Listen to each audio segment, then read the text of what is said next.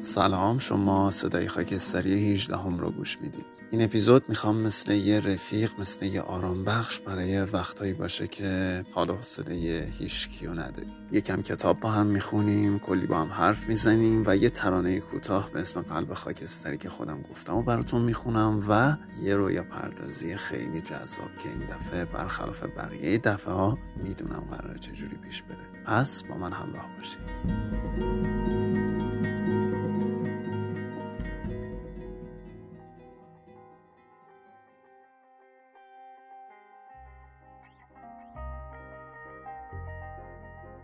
سلام به تک تک رفیقای خاکستری من، حالتون چطوره؟ این اپیزود یه درگیری ذهنی داشتم به برای یک کلمه به اسم حمایت و توجه، و سوال اصلی اینه که آیا واقعا حمایت و توجه توی ذهن هر کسی میتونه تعریف متفاوتی داشته باشه، و اگر ما به هر دلیلی هر کاری رو برای یک نفر انجام بدیم ممکنه که اون کار توی ذهن ما یه معنی دیگه‌ای بده و توی ذهن طرف مقابلمون، حتی اگر ما فکر کنیم که بهترین کار دنیا رو داریم انجام میدیم، یه ذهنیت بد داشته باشه و یه برداشت بد ازش تلقی بشه. حالا نظر تو چیه؟ به نظر تو حمایت و توجه از چه جنسیش، از چه تعبیریش قشنگه توی زندگی؟ و اگر دوست داشتی میتونی برام توی کامنت ها بنویسی.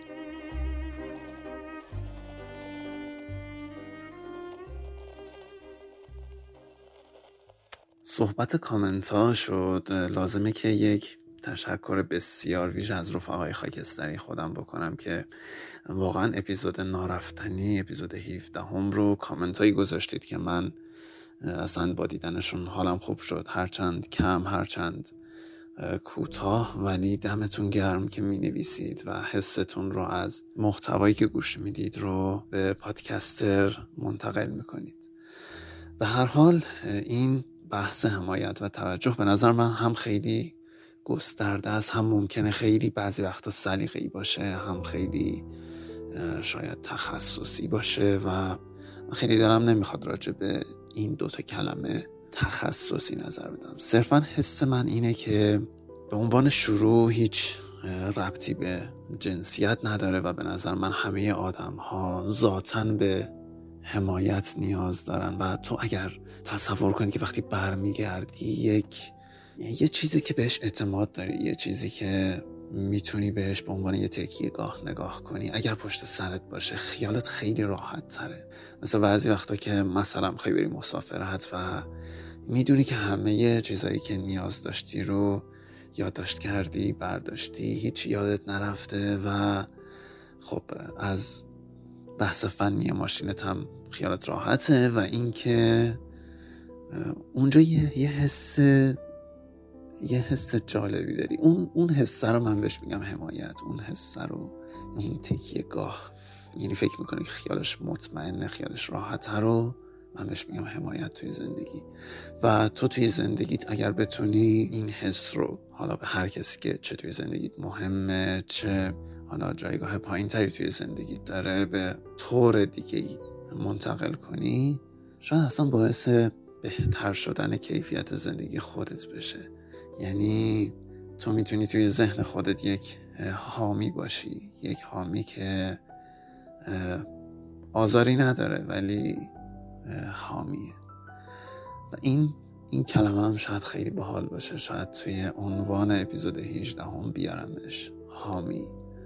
ما باید توی زندگیمون یک حامی باشیم، برای اول اول اول برای خودمون. آره، تو میتونی حامی خودت باشی، تو میتونی حتی بزرگترین حامی خودت باشی. اگر نمیدونی چطوری و تصویری ازش نداری، به نظر من یه تایم خیلی کمی بذار و با خودت صحبت کن و یه سوال از خودت بپرس: تو چجوری خوشحال میشی؟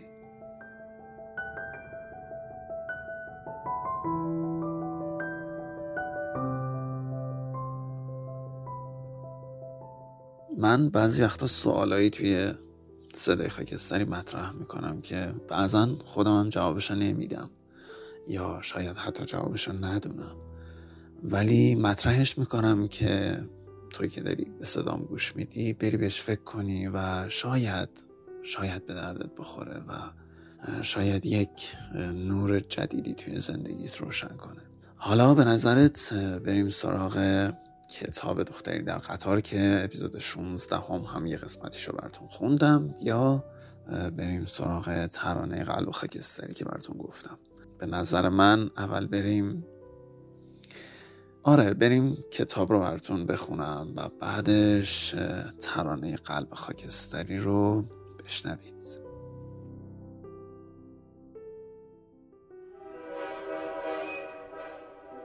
خب یه توضیح بدم، من خودم کتاب دختری در قطار رو کامل نخوندم و خب طبق عادت صدای خاکستری همینجوری یک صفحه ای رو باز میکنم و هر جایش که بیاد رو براتون میخونم با حس و حال خودم. ریچل، جمعه دوازده جولای سال دو هزار و سیزده.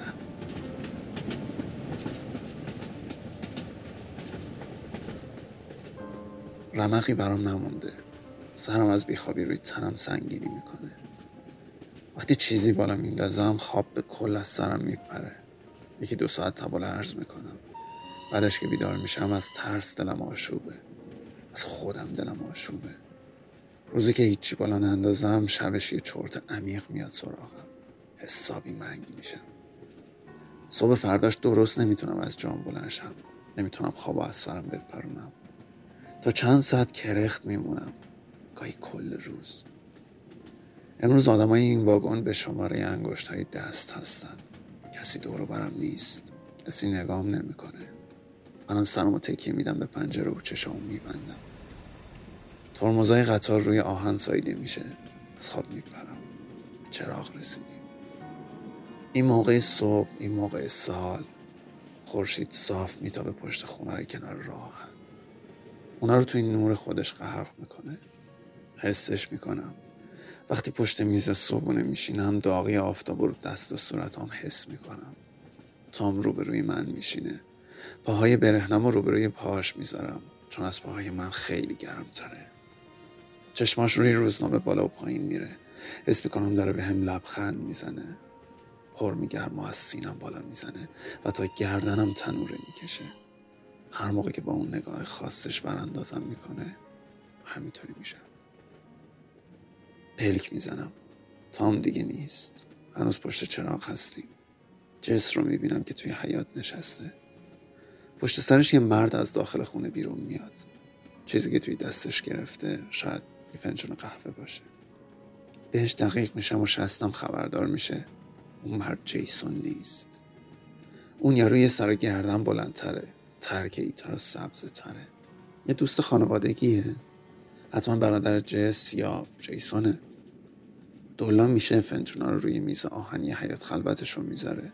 شاید عموزاده‌ای باشه که از استرالیا اومده که یه چند هفته اینجا میمونه، یا شاید هم قدیمی ترین رفیق جیسونه.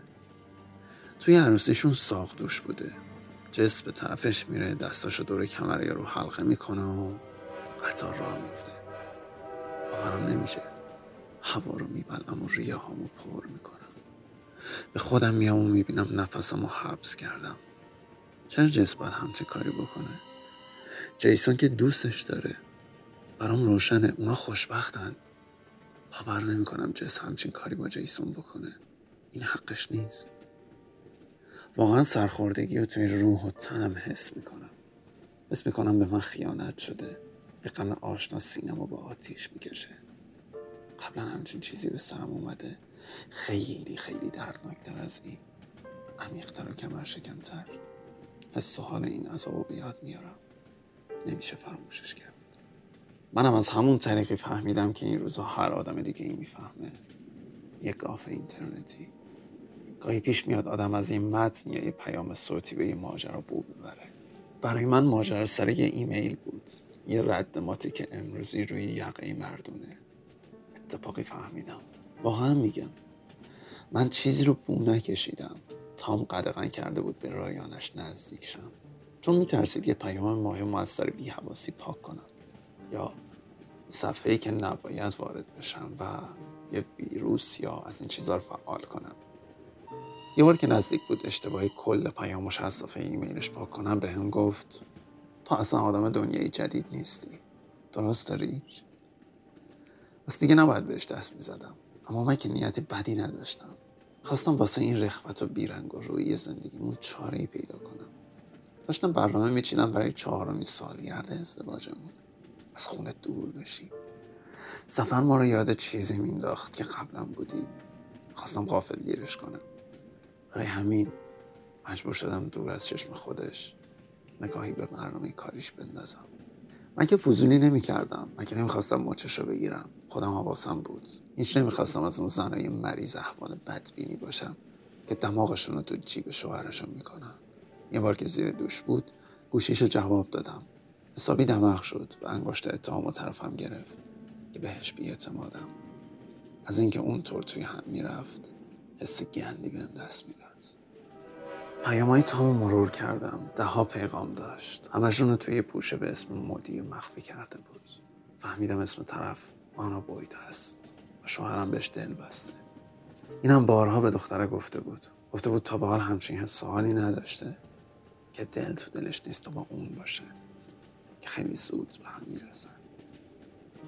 برای وصف حال اون روزم هیچ کلمه‌ای پیدا نمی‌کنم، اما حالا که توی قطار نشستم کفریم و خونمو به کف دستم فشار میدم. چشم از عشق زوزخ میکنه، حس میکنم تنم از خشم سنگینی داغ میشه، حس میکنم یه چیزی از من دریغ شده. چطور دلش اومد؟ چیز؟ چطور دلش اومد یه همچین کاری بکنه؟ چه مرگش شده؟ زندگیشون رو نگاه کن، ببین چقدر خوش رنگه. هیچ سردر نمیارم آدم ها چطور میتونن پی حوثاشون رو بگیرن این خیالشون نباشه. با این کار چه زخمایی به دل و روح دیگران میشونن. کی میگه اگه به حرف دلت گوش کنی این برگ برنده است که میفته دستت.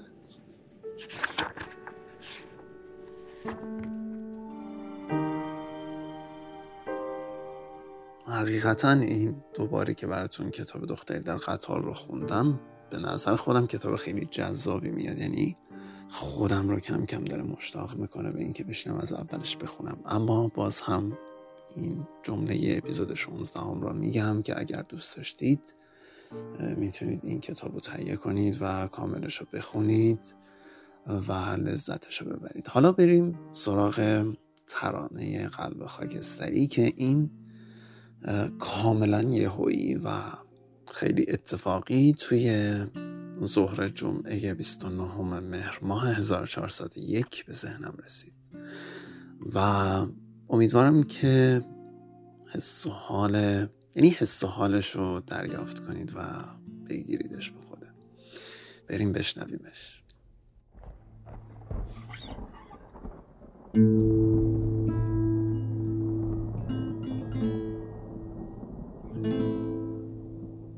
صدای قلبی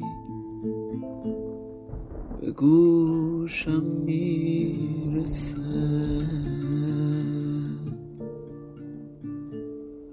صدای یک قلب خاکستری،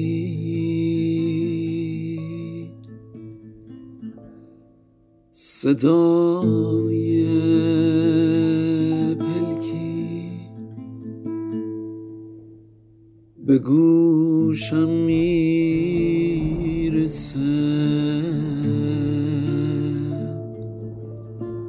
صدای نگاهی خاکستری. اما از رویایی که داشتی جز خاکستر باقی نمانده، اما قطره اشکی که داشتی جز خاک و خون جایی نمانده.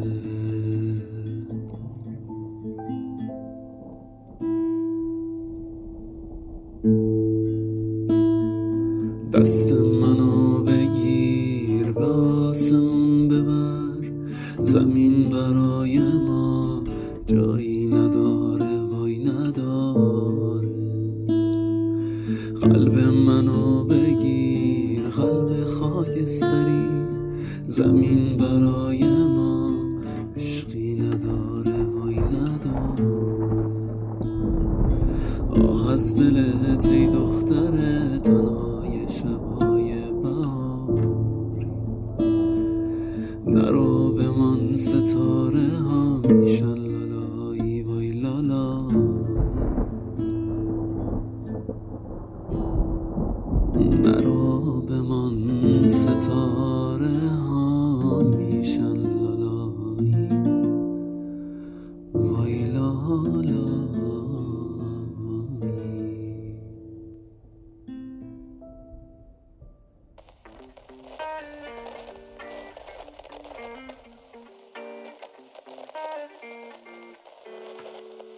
خب بریم سراغ رویا پردازی که راستش رو بخواید بهش فکر کرده بودم که چی دوست دارم تصور کنم و چه تصویری با هم بسازیم. بیا تصور کنیم که یه ماشین بنز قدیمیه و توی یه جادهی وایساده که این این جاده یه جاده کاملا مستقیم و یه جوریه که تو وقتی وای میسی کاملا میتونی انتهاشو ببینی و اینکه خب چشمایی تو قاعدتا باید یه, یه فاصله ای رو بتونه ببینه، ولی تو تمام طول این جاده رو میبینی. بیا با من سوار این ماشین بشیم و من میشنم پشت فرمون، تو کنار دست بشین و یه با هم دیگه راجع به خاکستری صحبت کنیم. نظرت چیه؟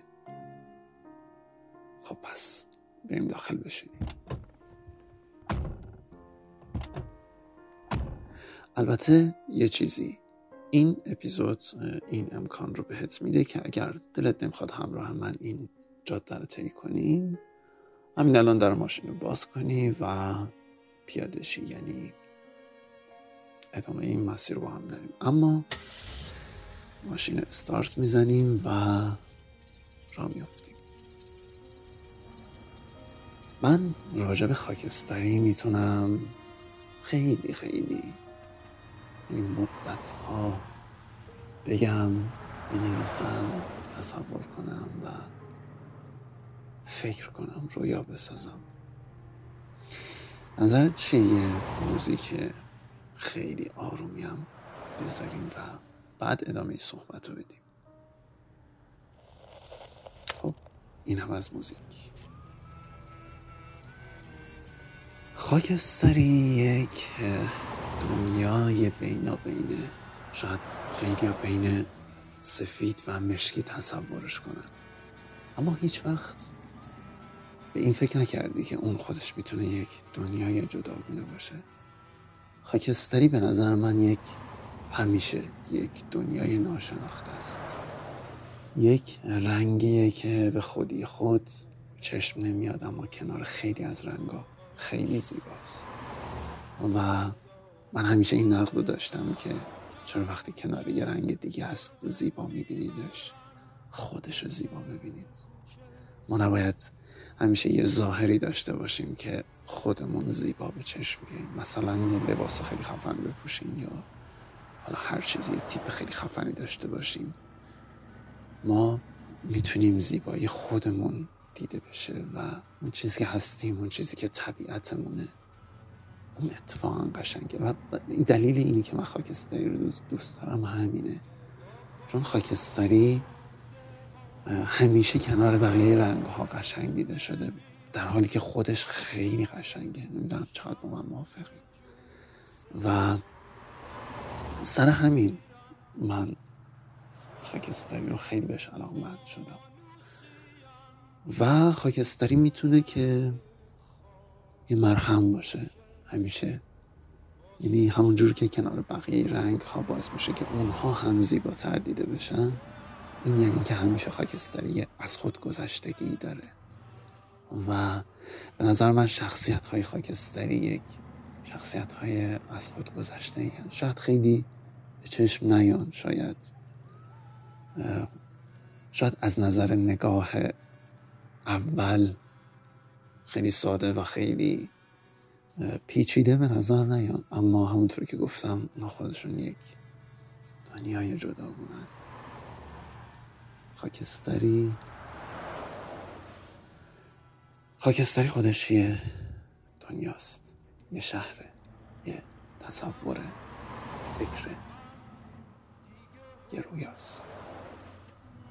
موافقی یکم تو برای من حرف بزنی؟ پس ادامه این جاده رو داریم با هم میریم، من حواسم به جاده است، گاهی برمیگردم بهت نگاه میکنم و تو یکم برگرد به سمت من، منو نگاه کن و منو حرف بزن. موافقی؟